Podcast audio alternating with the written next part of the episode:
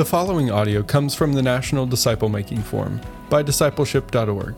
The theme was relationships, and an organization called Renew led a track called Renewing the Teaching of Jesus for Disciple Making.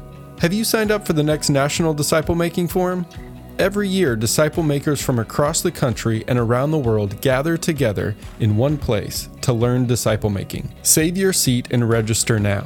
You can find a registration link at discipleship.org.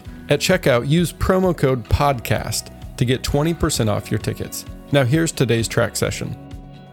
I spend most of my life overseas. I'm an American. I'm proud to be an American. I'm going to say all that right up front. And I come back to America and I hear all these people bemoan what's going wrong in America and why don't we have a revival and what this kind of stuff. All it takes is one Henry. All it takes is one person, disciple a half dozen people, and can change this country and it might be an obscure person. Now, she actually was a very dynamic person. She sort of invented the whole Sunday school movement in the United States and founded a printing press. But she started out as a school teacher. Um, God could use your disciples to change this country in the 21st century. Do you believe it? Yeah. And so, so one of the themes that you're going to hear in this conversation, one of the things that you would hear if you talked with Bill every day is the key to disciple making movements is ordinary people. Um, he drew it up for me like this um, not long ago.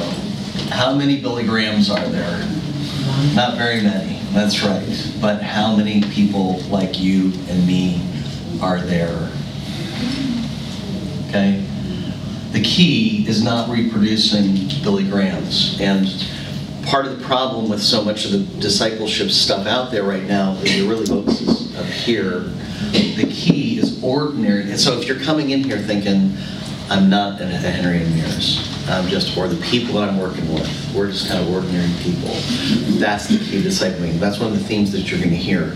Now, Bill, I know you don't want to be negative, but if I could ask, what are the, so having seen disciple making movements mm-hmm. and, and, and, and healthy disciple makers making healthy disciple makers, what are some of the glaring mistakes that you see that may be helpful to us to identify? Glaring mistakes websites, books, name cards, and organizations, and speaking circuit, and running all around telling people what they ought to do. I mean, discipleship is an industry in the United States. People write books about it. People get on speaking circuit.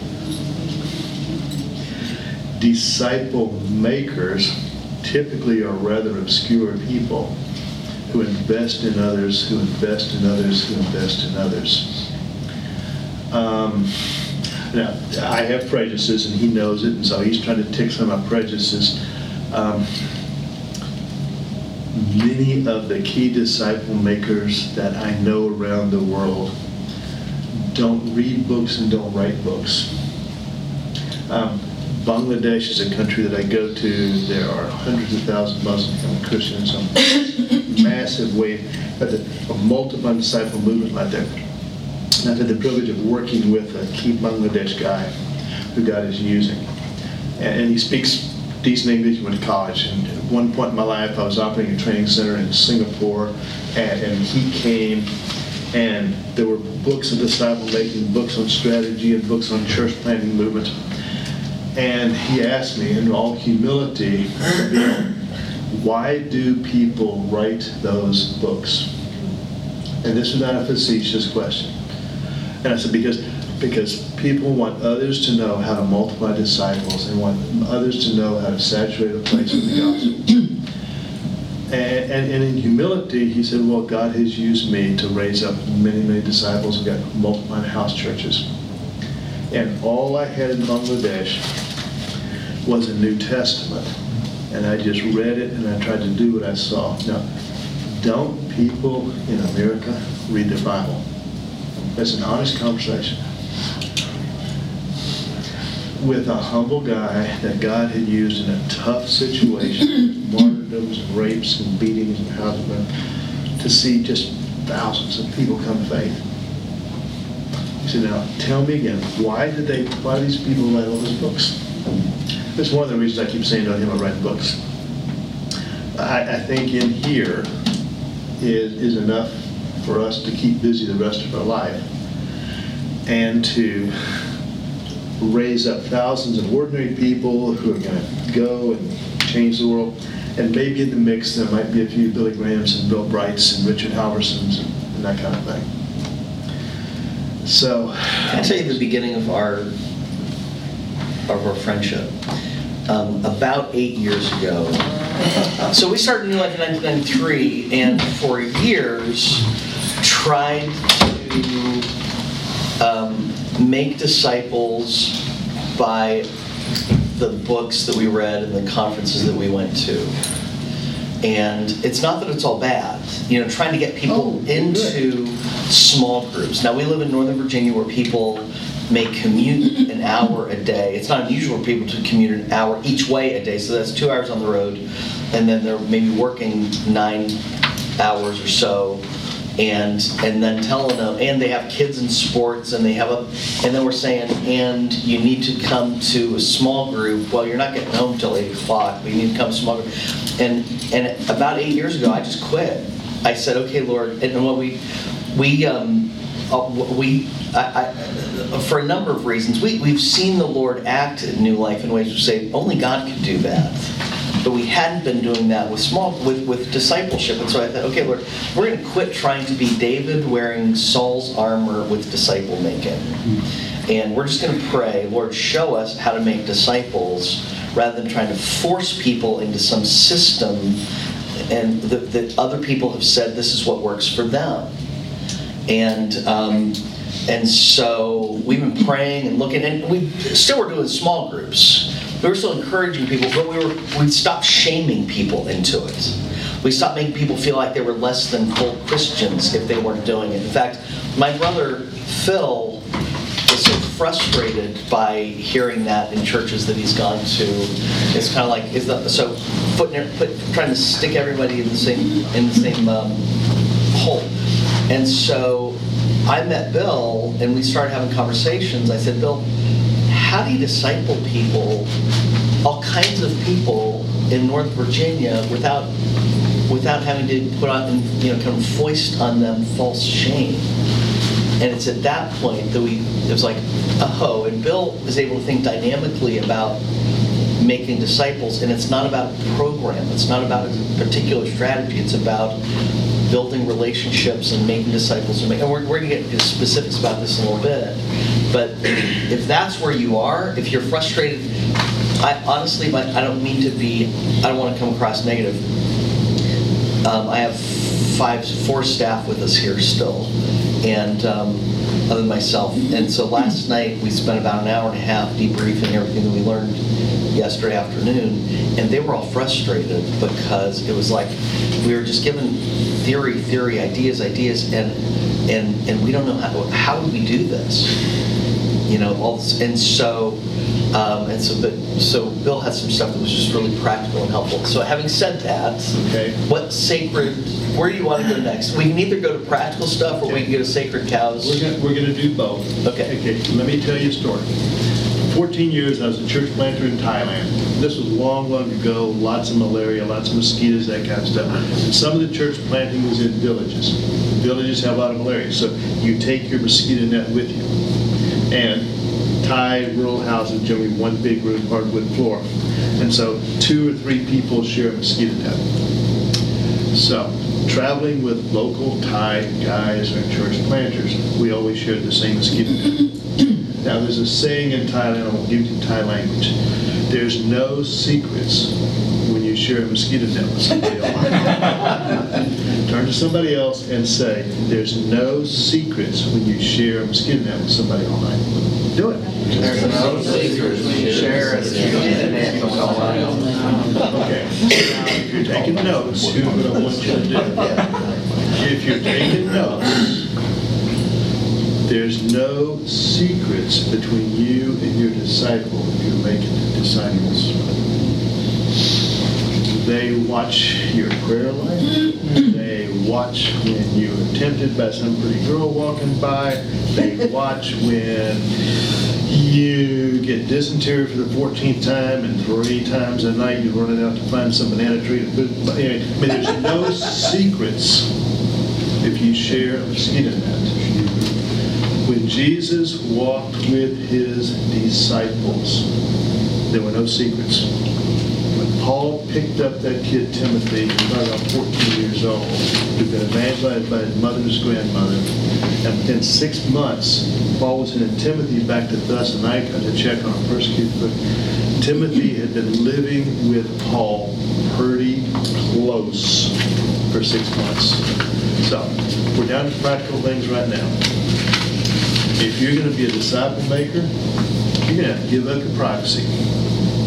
If you're going to be a disciple maker, you're going to have to let people get close enough to you that they can see what's really going on in your life. Or else, it's just Can I- programs and websites. Can I say it in a positive way? Say it in a positive way, That, that was refreshing for me. Okay? Being a disciple maker is not a program or a project. It'll change your life because it has to change the way that you think and the way you see people. But it's just what you do all the time. You see every relationship, every opportunity as a disciple making relationship or opportunity.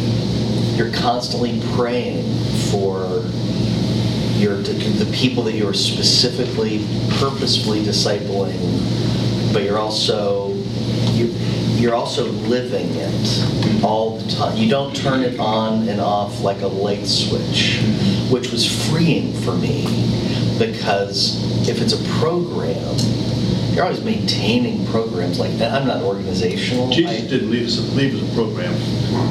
Um, the, the, the key for one for me anyway the key verse for disciple making is go into all the world and make disciples of all nations baptizing them in the name of the father son and holy spirit teaching them to obey all, everything i've commanded you and that line we forget and i will be with you always.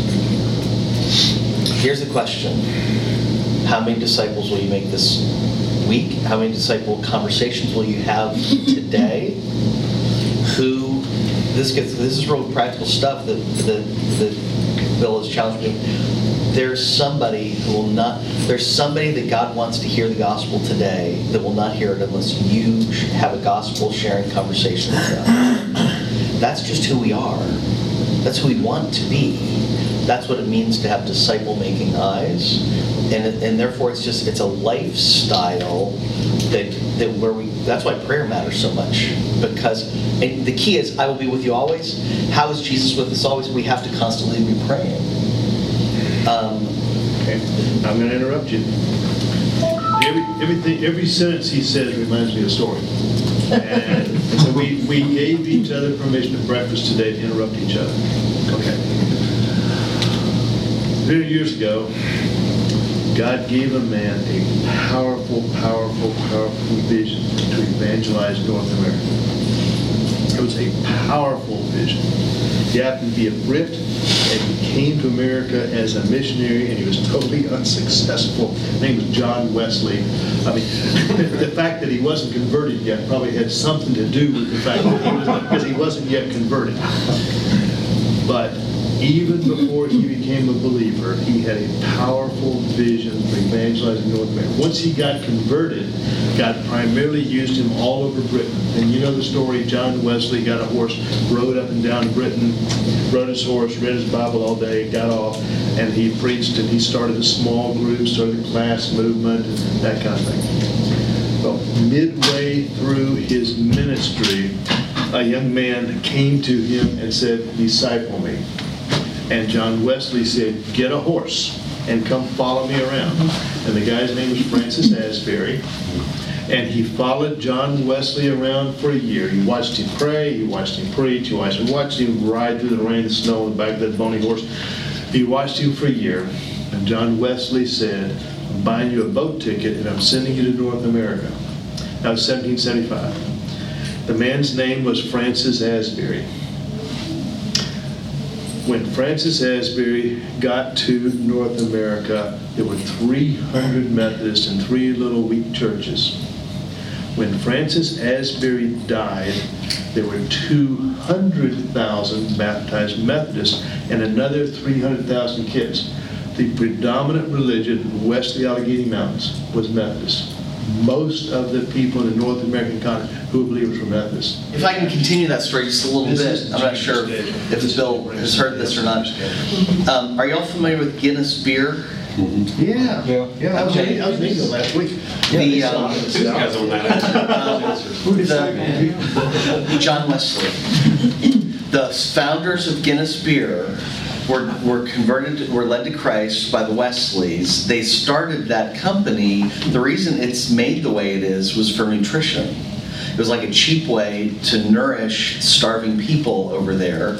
And so um, Os Guinness, if any of you look up look up Os Guinness, you may have read some of his books. Os Guinness is a descendant of that Guinness family, and that's a story that he tells. But Os would take his Christian heritage all the way back to John Wesley. Okay, well, before do the disciple thing. Okay. I want to make a couple more people answer that question. Okay. Okay? So, you heard the question. How did John Wesley disciple the man who two centuries ago had more impact on this continent than anybody else? Talk to me. This practical stuff. Well, I think he he put, I, I, I believe that the way I understand it is that he put the focus on Jesus Christ, and that was, so it wasn't a religion, it was who's our leader. Absolutely, absolutely. You're right. What else? Just because he could, that God didn't use him to do that particular work, to, in humility, encourage somebody else to do the same thing. See, he could have never known that this would be the result of it. You're right. I'm sure he prayed that it would be. You're right. And his prayers shaped the character of his disciple. And one of the secrets of disciple making is we pray that our disciples run faster, go farther, do more than we do. A secret of disciple making is conscientiously praying our disciples go faster, farther. That's no like in China, Beijing, Olympics. Here's a little quick thing. I know exactly what the coach said to every person at the Beijing Olympics who got a gold medal. I can quote for you exactly what every single coach said of the athletes who got a gold medal. You are going to run faster than I ever did. You're going to have to lift more weights than I ever did. You are going to have to go farther than I ever did. That's what every coach said to a guy or girl who got a gold medal. And the secret of disciple making, one of them, is look a person in the eye and say, God is going to do more through you than he's ever done through me. And believe it to the depth of your bones and act it out that your disciple is going to go farther than you and then make it happen in that person's life. That's Sidney Clayton's line, uh, and maybe she got it from somewhere else, but I don't know if you heard that. It struck me, it's that exact point, is that let your ceiling be your disciples' launching pad. That was Jesus, that's what Jesus said. We're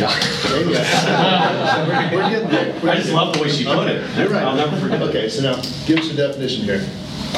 I I By the way, you when you. there's so much character involved in disciple making. That's the character of humility. It's not about me. It's about the kingdom. It's about Jesus. Mhm. And therefore, I want my, I don't know how many pastors we have in here, but there are too many pastors that are about their own insecurities and wanting themselves to be looked at. It's- They're too insecure to say, I want you to do better, because it's about the kingdom. About, okay, so what's a disciple? Um, uh, It is helpful to know, to have a definition. You need to kind of come up with a biblical definition for yourself. But for our sake, we go to John 10 with um, the shepherd um, story that Jesus tells. My sheep hear my voice and follow me. A disciple is somebody who hears God's the voice of Jesus is their shepherd. They hear the shepherd's voice and they follow. There's so much in that metaphor that you know takes us back to, to Psalm 23 and all the nurturing. So so this is discipling isn't just about using people for our own agenda, building things for our own desires. there's a shepherding component at the core of it. We hear his voice and follow, but as soon as Jesus says, Follow me, what's he say? And I will make you fishers of men. It's that old line where followers of Jesus are fishers of men, and if we're not fishing, we're not following. So a disciple is uh, somebody who hears the shepherd's voice and follows, and helps somebody else hear the shepherd's voice and follow. Okay, so that's the that's the definition for mm-hmm. us. We use that image, mm-hmm. but then that gets us to you hear the shepherd's voice and follow, helping somebody else hear the shepherd's voice and follow. Okay. So if you want to diagram it, it would begin with something like this. Go ahead, Bill. Okay, you write something down? A disciple who isn't discipling isn't. For me, it would be very easy to have conversations with each of you and figure out who's a disciple and who isn't. Because a disciple who isn't discipling isn't, full stop. And so, once again, I don't do American, I really don't do conferences, and I'm sort of, sort of uncomfortable sitting here looking at a bunch of Americans. I'm really at home with my friend Cy here from China. But, so, and I know we don't do confrontation here in America, but, but in many contexts, we just say, okay, everybody, take out a piece of paper, write down the names of your three best disciples. Now, let's start talking to each other about our disciples and what's their challenges and what's their prayer life like and what's their fantasy life like, and, and, and let's all encourage each other by, by what's going on in our disciples' life. A disciple who isn't discipling isn't. I mean, it's just, just full stop, okay? Uh, now, I'm gonna swing back around. Now, you know me, I tell stories, okay? Uh, this is gonna be a rough paraphrase of one section of the book of Acts. You all know Saul was on his way to Damascus. He got blinded by Jesus. Ananias went and baptized him, and he started preaching a bunch of stuff in Damascus. He basically just stirred up a lot of opposition, got run out of town. And then he went back to, to Jerusalem at some point, and he wanted to see Peter. Peter was very afraid. Barnabas was the go-to guy. Barnabas interviewed Paul and found out he was real, introduced him to the others, and then after a very short period of time, he preached and he got run out of town again. Okay, fast forward. Um, the gospel gets to Antioch. First time we've got a whole lot of Gentile believers. Uh, the go-to guy, Peter, sends Barnabas down to Antioch and says, check this thing out. It was, a, it was a check it out, see if it's real, see a bunch of heresy kind of stuff going. And Barnabas started teaching and training, and the next verse says, the disciples multiplied.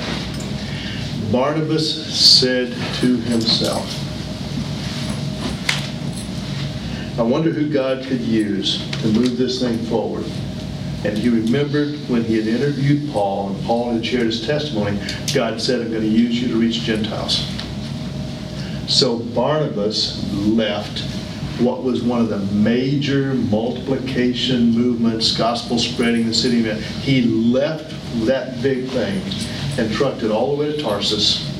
I mean, we're talking a month or two, and got that guy Paul and brought him back to Antioch. And then Barnabas discipled Paul, and the two of them discipled a movement in Antioch. And then I'm not a big Greek scholar, but at least I figured it out. That then when the two guys were doing it together, it said the disciples greatly multiplied. Hmm. Now, here's the story. Here's the application. Barnabas saw God was doing, and he said, this would be a great opportunity to disciple someone else. Now, now, bear me out. I'm not, I'm not a super PhD scholar, but I've done a little research. As far as we know, there was never a church in the city of Tarsus. Here is Paul converted, Paul having a great time with Jesus and all that kind of stuff, Paul great. But as far as we know, there was never a church in Tarsus. And we sure don't know of, of some other stuff. But when Barnabas started discipling Paul in the context of Antioch, Paul started learning how to be a multiplier and a discipler. Now here's the deal. Turn to somebody else and say, give it a thought right now. Who do you think God would use you to grab, just like Barnabas called, so, and start discipling? This is a name it and claim it time. This is not, I'm serious, guys. I mean, he, he, he's, he's going to be really practical, okay? turn to somebody else and say, who is one person that would come to your mind right now that you think God would, and I'm not, you know, Barnabas left the big active work of God on all of it Tarsus to go find Paul. So I don't know how far you got to go, where you got to look. What is one person God puts on your mind right now that you might start investing in the extent that Barnabas did Paul? And, and if anybody here is, that makes them feel fearful at all, that's why it's important for me to go back to, this is what it means to be a disciple maker. Can you hear God's voice and follow, and then say to somebody else, let me help you hear God's voice and follow? It's just, it really needs to start as simply as that. Absolutely, absolutely. So, turn to somebody else, God given you somebody, has God put a face in your head and name right now that you might start really focusing on like this, what you're doing? I know that the good learning is going on. Don't feel bad about Don, what's the name of the face that God gave you? Uh, yeah. And I'm gonna ask Mike next. Matt Kaminsky. Matt Kaminsky, okay, good name, okay, where's Mike? Mike. First and last name. Sai Sichuan. Oh. Yes, fantastic. So Ed, Yes, I never gave anybody a name, but I'm, there's a guy I work with, 25-year-old, and I've spent some time talking at work. We work side by side running machinery. we got it. But he's way out there. That's, that's fine, And- that's fine, that's fine. But he does come back with questions. That's questions. fine. Jude? Got it, okay. Who's the first? Heather. Heather, all right. So, this is a multifaceted thing. And I'm not going to ask you to verbally do this, but what's God going to have to do in you to make you the kind of person that that disciple can be what God wants them to be? That's probably terrible English. I I don't do well with English language. But how's God going to have to change each one of us so that they follow the image of Jesus, that they learn from us what it is to be a real disciple? Here's the good news. You don't have to do anything that God doesn't want you to do already. All that we're talking about is cooperating with what God is going ahead of you already to do. And therefore, we're, it's one of the reasons why we have to pray. And, and it's one of the reasons why we, I'm constantly relying on and talking to the people that I disciple, saying, and I will be with you always. Because the next question that come up, comes up is, well, first of all, it's, okay, I don't even know who to talk to. The second one is, I don't know what to say. You know, so, okay, here's the answer. I will be with you always. What?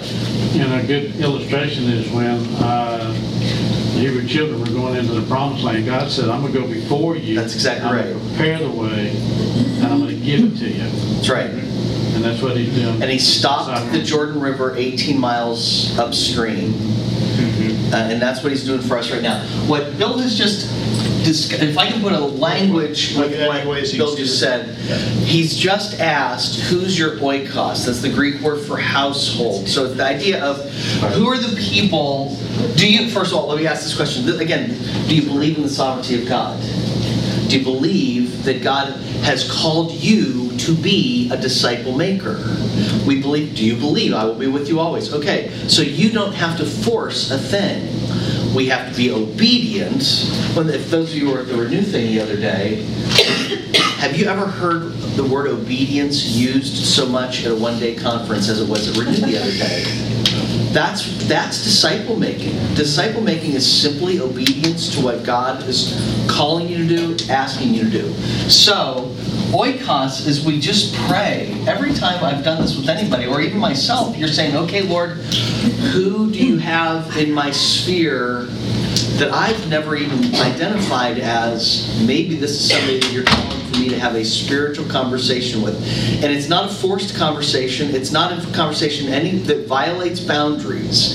It may be a bold conversation because you're uncomfortable with it. But um, Lord, just to have a conversation, and I'll share with you. that There's a guy I've been I've coached baseball with for years. I was telling Bill about the other day, who um, i- grew up in the church, went to a very fundamentalist college, and knows everything, and is now an agnostic.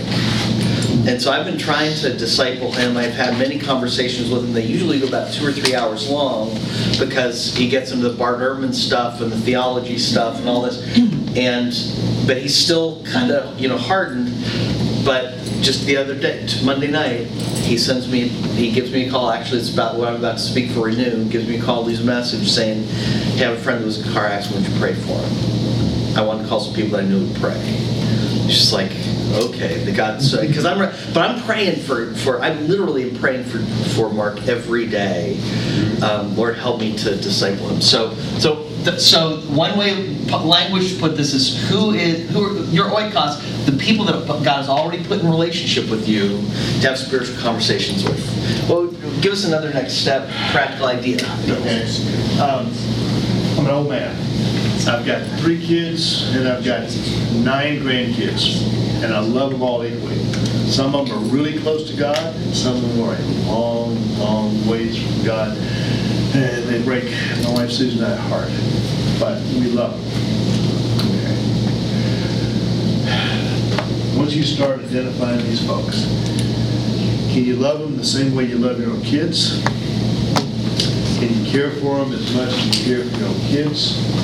Now, one of our role models is the Apostle Paul. And I love Book of Acts, and they we teach it in all kinds of ways.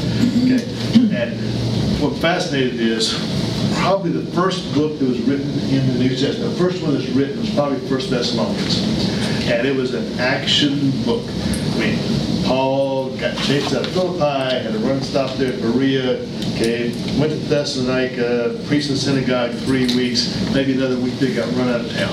Let- Let's just get, let's say, Paul was probably in Thessalonica about four weeks max, maybe four and a half weeks, okay? And he's working full-time, because he tells the people, I'm happy I didn't need your money, I'm happy I was able to support myself. So he's there for three or four weeks, and he's working full-time. And then he gets run out of town, had massive persecution. And then we see this first letter, which was probably written about three, three and a half months later. You are great disciples. You love the Lord. The power of your testimony has spread throughout Macedonia and Achaia. Okay. What did Paul do for the three weeks he was in Thessalonica working full time to leave behind strong, powerful disciples? Okay? Now, I learned a bunch of stuff in seminary about what Paul taught, and I've studied the book of Romans and all that kind of stuff, and, and I, I would point out that later he wrote a book to them. I keep trying to get him to write a book. I know. But, but, but in that book that he wrote to them, which is his first book to the disciples, and it was written in the honest action of his suffering for their suffering, he said some things. Chapter 2, he said, I loved you like a mother loves her child. That's not my mental image of bachelor apostle Paul mm-hmm. running around shaking his head at kings and combat. Four or five verses later, he said, like a father raising up a son, I was gentle with you. Now, way Paul raised up disciples, at least his own pen and his own hand, is he was like a mother with a child, and he was like a father raising up a son. You want to know the biblical example of discipleship? It is loving our disciples just like we love our kids. And are my kids perfect? No. Do have my kids made mistakes? Yes. We go, that's another whole story. But Susan I never give up on them. Susan I pray for them every day. By the power of God, we have faith that God's going to reclaim a couple of them. How do we make disciples? Paul said, I loved you like a mother with her small child. First Thessalonians chapter 2, verse 7 or 8, something like that. And then you want to know how you raise up disciples? Four or five verses later, about chapter 11. And I treated you like a father who's raising up a son. So, step, how do we make disciples? Yeah, can I say two things real quickly? Yeah, yeah, yeah, yeah, yeah. The one is, um, Bill is speaking to you personally about how you disciple your own disciples. If I could speak to ministers here, that also means um, if you feel like you have to use guilt and shame to get people to disciple or be discipled. It's not the way Jesus would do it. And it's, again, it's part of the instinct that has, that bothered me. I felt like to do discipleship in the, in the beginning of our church, there was just a whole bunch of guilt and shaming people, and I realized that's not the way of Christ. So, so that's the one thing I would say. The other thing is this: some of you um, may feel like you've never been disciples, or like you really need to have it modeled for you. Um, there's an old saying that I think is sometimes true that when the student is ready, the teacher will appear. Um, we've been praying about discipleship at New Life for many years. I had to. And I have a friend, I've been in an accountability group for 15, 20 years. And one of my friends in that discipleship group is the senior minister of the church where Bill attends. And one Sunday on my, I, I take August off as a study break. I attended their church just to support my friend who's a preacher there. And, and my friend said, you need to meet Bill. This is two summers ago. And it's been life changing. It's, it's it's like, thank you, Lord. I needed, I was ready for somebody to disciple me. So if you feel like you need somebody to disciple you, pray. Lord, send somebody to disciple you. You know, God's sovereign. Okay. Um, More practice, so oikos, Okay, right. Karen, go ahead. A Comment. Yes. Were you trying to say something? No. Oh, I'm sorry, I'm sorry. All right. Oh, uh, Go ahead. Oikos, caring, mm-hmm. what, what's the next practical thing you would teach about discipleship? Disciple making. Your disciples ain't gonna do what you say, they're only gonna do what you do. Hmm. I mean, it's, we've all heard it, we've all preached sermons, all that kind of stuff. Hmm. If you pray, they're gonna pray. If you don't pray, they're not gonna pray. And then you gotta get away from this American privacy stuff, where you go hide in your corner and pray. I mean, you want to kill disciple movements? Okay. You want your, you want your people to pray? You gotta pray with them, so they listen to you pray. Long, long ago, there's a lady named Bertha Smith, a missionary in China, came back, lived in South Carolina, a lot of kind of stuff. Uh, she was invited to a pastor's conference, and that was a strange thing. But anyway, she, she was, she was sort of obnoxious. And, and there were some of these guys who were giving her a hard time, and she said, let's just stop this thing. Everybody get on your knees and start praying. And pray out loud. And she spent about 10, 12 minutes walking around listening to these guys pray. She said, really? Is that the way you talk to God? Really? No wonder he doesn't listen to you.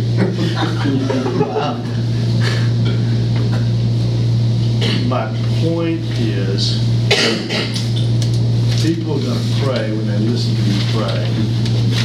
And people are gonna pray with the fervency, the intensity that they learn from your back to this, share the same mosquito net or being transparent. Charles Wesley raised up that guy Francis Asbury because there was no hiding for that year they were together. Now, I'm not saying you do this forever and ever. I mean, I can think of a number of relationships I've had that have been a couple months or three or four or five months. These things don't last forever. But to make an imprint and change another believer, they got to be a part of your life. And we all know what that means. Our life starts getting better. See, if, if, I have various people come to me and say such things, Bill, would you help me to be a disciple? And I don't do what John Wesley said, get a horse. I said, get yourself a couple disciples, and I can help you disciple them because I know that's gonna make a better disciple out of the person I'm talking to. Mm-hmm. Turn to somebody else and say, why does Bill not tell the person to get a horse? What does Bill tell somebody when they come to him and say, would you help me be a better disciple? Do it. Say, Tell somebody else. I'm gonna change, I'm gonna change the direction of the conversation. I don't think the Apostle Paul had a discipleship strategy. I do, I mean, I read, you've read New Testament, one. I don't think the Apostle Paul had a discipleship strategy. You know this fellow Shadaka who's been speaking down here? Yeah. He does not have a discipleship strategy. He doesn't. He has a strategy so every man, woman, and lost child in Sri Lanka, Sri Lanka is going to see the gospel. He doesn't have a discipleship strategy. He has a strategy to get the gospel to every lost man, woman, and child. Actually, in a whole 19 people groups, and I track is working Chad and some other places. I think Paul had a discipleship strategy. Paul had a strategy to get the gospel to everywhere in the Roman Empire. Discipleship's how he did it. But Paul's strategy was to get the gospel to the lost. You with me? Uh, if somebody says to me, you know, I want to be a disciple, I want to be mature, I want to be strong, let's just be frank. I don't have time to waste my time with them. If somebody says to me, I got a bunch of lost relatives, I got a bunch of lost people in my school, I got a bunch of lost people where I work, I got a bunch of lost people in town, help me reach them. Well, multiplying disciples is the way to get there.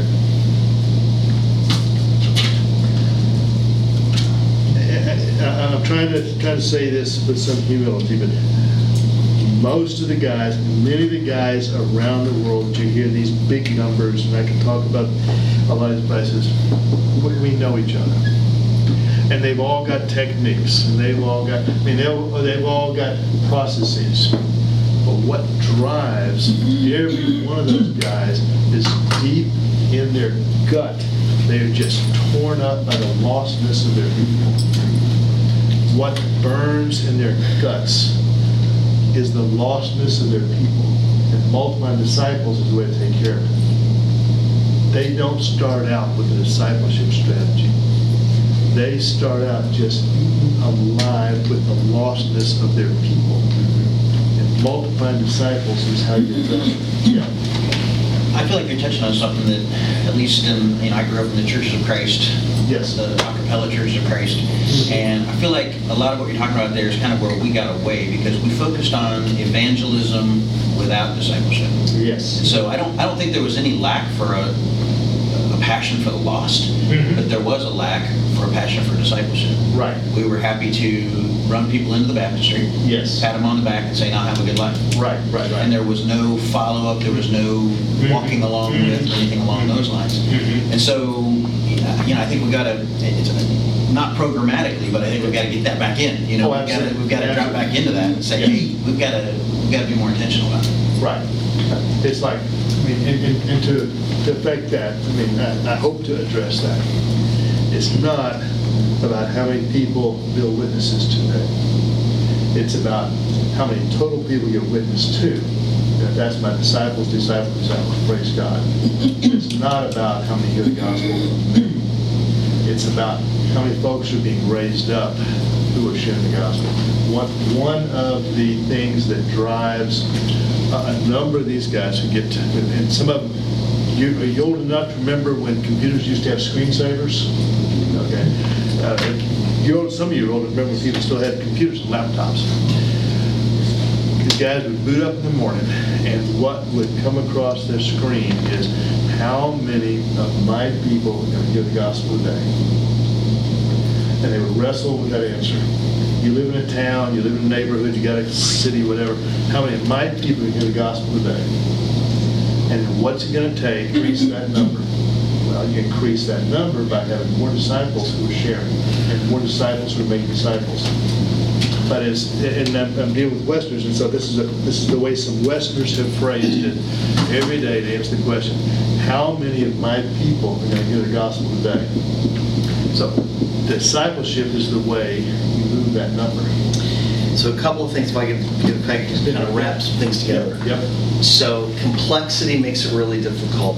It's driven by lostness. What Bill said is if you want to start a disciple-making movement and he was going to coach you, disciple you, he wouldn't tell you, go start a disciple-making movement, go start five small groups. Go, he would say, pray about your oikos and who are two people that you can disciple, that God would have you to start these spiritual conversations with.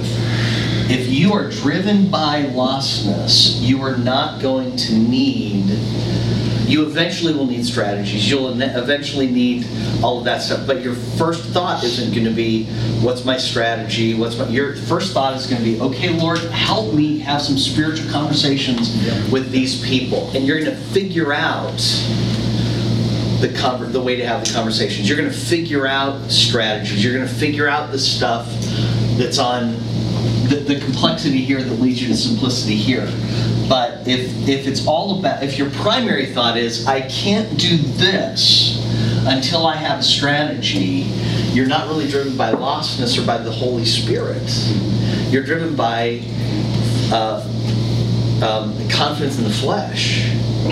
And one of the reasons that there's, I think, one of the reasons there's multiplying multiplication movements in places like China is because they they don't depend on the flesh. It was it's a sobering quote that um, um, um, from Francis Chan. Bobby likes to use it, where Francis Chan says it's kind of scary to him that he can build a church of 4,000 without the Holy Spirit. In the United States, we can we have means of the flesh to create that stuff. This demands on the Holy Spirit. So, uh, you know where Hainan Island is, this little province of China, and I started going down, and there were very Christians. Uh, A friend of mine, a guy named Curtis, was one guy used to sort of spark the movement down there, was down there doing training one time. And there was a young guy, I don't know, 28, 25 years old, something like that. He'd been a believer about six weeks, and he was in a little small town.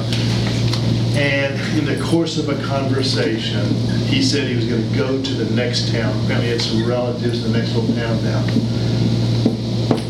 And, and in the conversation, he finally said, with the Bible in my hand and with Jesus in my heart, I've got everything I need to go to this town and reach my relatives and do what God wants. Now, was there vast amounts of ignorance? The kind of don't he read the Old Testament. I know he had gotten as far as the end of the New Testament. But he said, with the Bible in my hand and Jesus in my heart, I've got what I need go to this next town and reach my relatives and do what God wants. So dependence on God. God is. The gospel is powerful. Uh, and, and this wasn't some lone ranger. I mean, he was going to check back with a, a teacher trainer in that town that I was, was in, that kind of stuff. But he was driven by the lostness of his relatives. And he knew the gospel was powerful. It changed him. And he figured out. Okay. Could you speak to both the boldness and the cost? Again, the, with the, I think my lack of boldness sometimes is because I'm not. It's not that I'm not convinced of the veracity of the gospel. I'm just not always confident that the gospel is really going to transform the life of the person I'm talking to. Okay. And the Holy Spirit. Okay. So would you speak about both All right. the boldness? Okay. Okay. Because the thing that I see in Uh, disciple makers like Okay. Bill or, or Jeff McDaniel is they have this crazy boldness. Okay. Anybody ever heard of Wayne Gretzky? Yeah. Who's Wayne Gretzky? Yeah. What's he famous for?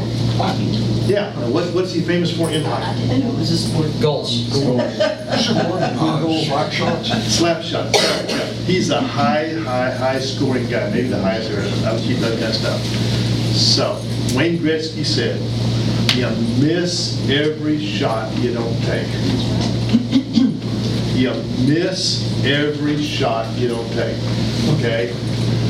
Now, anybody ever heard of Babe Ruth? He's famous for two things. In American baseball, he hit more home runs than anybody else, but he holds another lifetime record. You know what it is? Strikeouts. Strikeouts. Yeah, swing at everything coming your way, and praise God if you don't go to the fence. And you're gonna strike out a whole bunch of times. Now, you miss every shot you don't take. Boldness from the fact that I know two-thirds of the people I witness to are gonna say no. I know that when I get up in the morning. I know that when I'm out in any situation. I know that most of the people I witness to are going to say no. That does not deter me. That doesn't inhibit me. I know most of the people I witness to are going to say no to God. So knowing that in advance, my expectation is if the Spirit of God shows up, something's going to happen. But most of the time, the people I witness to not going to say yes. Let me make it really practical. Yes. Um, when you go into Starbucks or, or Tim Hortons, what's on your mind? When you walk into Walmart, what's on your mind?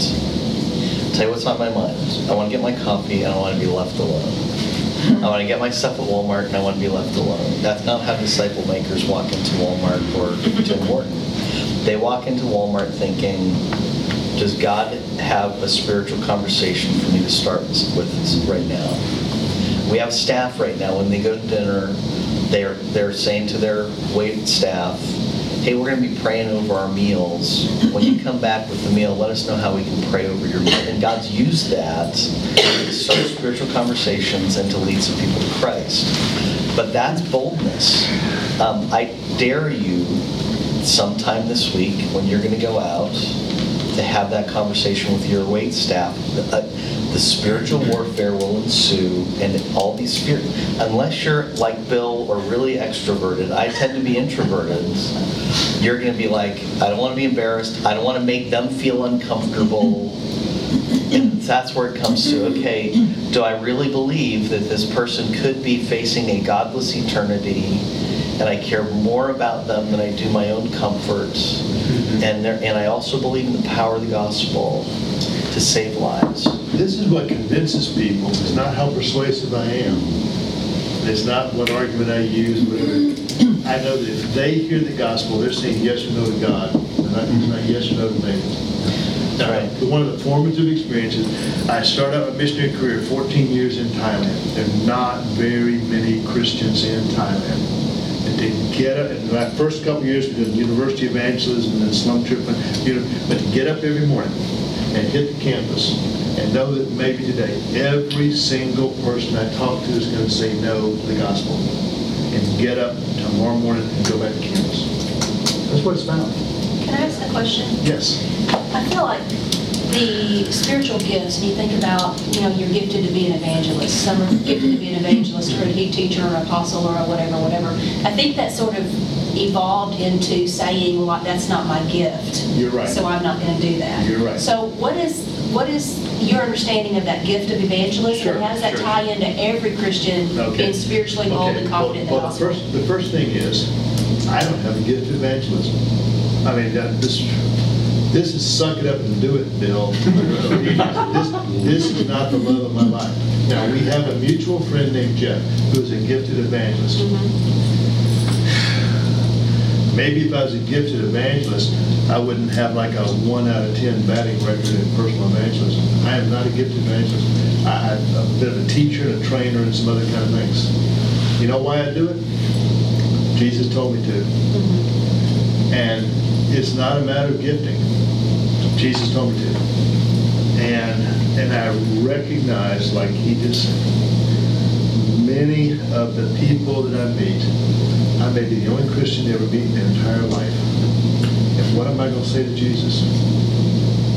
But he said, Bill, I brought this person to you, and you didn't give a chance here. So th- there, there are things that, and I'll, I'll say, I, I think I know some of my spiritual, but evangelism is not it. This is just raw obedience in many situations, and I'm, and he has seen me when I'm uncomfortable and that kind of stuff. Okay, so, so let, let me- let me address that. I think, well, I know, I have friends who are really gifted evangelists. I'm not one of them. I'm just a disciple, and disciples obey. Let's, let's just get rude and crude. It's an obedience thing. I'm obedient. Are there any other points that you want to make before we, I mean, I wish we had lots of time to talk, but before Yes, we open up for questions? Yep, yep, yep, okay. You know what one of my prayers was this morning? Somebody in this room is gonna be the next Henrietta Mears. I'm serious, I'm serious. And, and another one of my prayers is that there can be somebody in this room who's gonna grab some boy like a Francis Asbury and take him along with you for a year. And that's gonna be the person who turns around North America. You with me? I mean, you wanna know why I'm here? Yeah, he's my friend, he dragged me, kicked, screaming, you know. But once I figured I gotta be here, okay, so then what's, what's my prayer for you? There's gonna be somebody here touch a life, and God is gonna use that life just like some of these well-known names that I used. And I never know in advance who it's gonna be. I don't have a gift of discernment, I can't tell who God's gonna use. But in faith, there's a couple people here, maybe more, God only knows. You're gonna touch a life, you're gonna transform a life, and that person is gonna turn around society. And then, my prayer is that every single one of you are gonna touch some lives, We're gonna touch other lives, We're gonna touch other lives like this. I mean, every once in a while, there's a Henrietta Mears, God's gonna use to raise the Billy Grahams of the world. But every single one of us, God's gonna use us to touch people, to touch people. Let me give you one practical thing to take home. Go for it. Um, In my wallet, there is a list. I would encourage you to make this list. Some of you probably have it. Who are the people that you're praying for that you're going, that you are discipling? Who are the people you're praying for that you want to disciple? The people that you think are, the people that are in your way cause, your sphere of influence, that you can start a disciple-making conversation with. And again, it's, don't violate, and don't feel like you have to be pushy or violating appropriate boundaries. It's just starting conversations mm-hmm. and seeing how the Lord leads. The most important thing in those conversations is to is to have the next con to set up the next mm-hmm. conversation. Mm-hmm. Um, just for what it's worth, if it's encouraging to you, last week two weeks ago, at one of my disciple, one of my small groups, a guy came and he said, "I had a discipleship conversation with this guy that I'm coaching with, but I know I did it all wrong." And he walked me through it, and it's like you did exactly our we our conversations are. Um, how would you find out their story? What's your story? Find out how their story intersects with God's story. You share how your story, listen for clues, how your God's story intersects with their story. It sets you up to have a gospel conversation story. And the thing is, he had done all of that. He just didn't realize he'd done all of that. he followed, the, it's like, and the, the Lord led him all the way. You've been listening to the Disciple Makers podcast. Have you signed up for the next National Disciple Making Forum? Every year, disciple makers from across the country and around the world gather together in one place to learn disciple making. Save your seat and register now. You can find a registration link at discipleship.org.